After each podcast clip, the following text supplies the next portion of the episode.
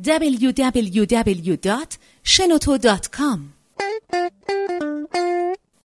به نام خداوند عشق امید من پرویز درگی هستم معلم بازاریابی ایران. امروز می‌خوام راجع به همدلی صحبت کنم. یه اصطلاحی رو شما شنیدید به نام سمپاتی. همه ما شنیدیم. یکی از بستگان دوستان ما مرحوم میشه بهش میگیم که منو در غم خودت شریک بدون. یکی از دوستان من مثلا خدای نکرده خونش مورد سرقت قرار می‌گیره. میریم باش همدردی می‌کنیم. این سمپاتیه. سمپاتی یعنی همدردی کردن.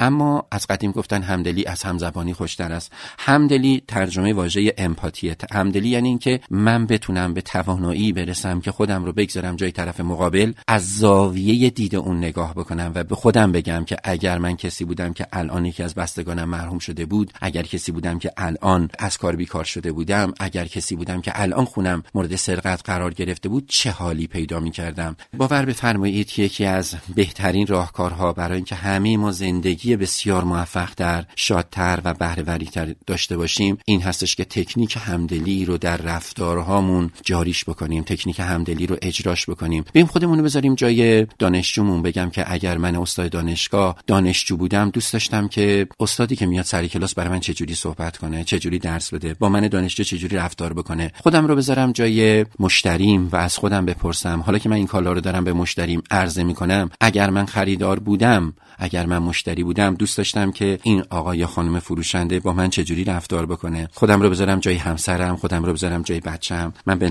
نظرم می‌رسه که بسیاری از مسائل زندگی ما از اینجا ناشی میشه که هر کدوممون فقط از زاویه دید خودمون به زندگی نگاه می‌کنیم. اگر از زاویه دید طرف مقابلمون هم یا طرفهای مقابلمون هم نگاه بکنیم و همدلی رو اجراش بکنیم زندگی بسیار شادتر و موفقتری خواهیم داشت. امیدوارم که هممون تکنیک همدلی رو به خوبی بتونیم در زندگیمون پیاده سازی بکنیم و عالم عامل عاشق باشیم. شنوتو ارائه دهنده پادکست های صوتی رایگان.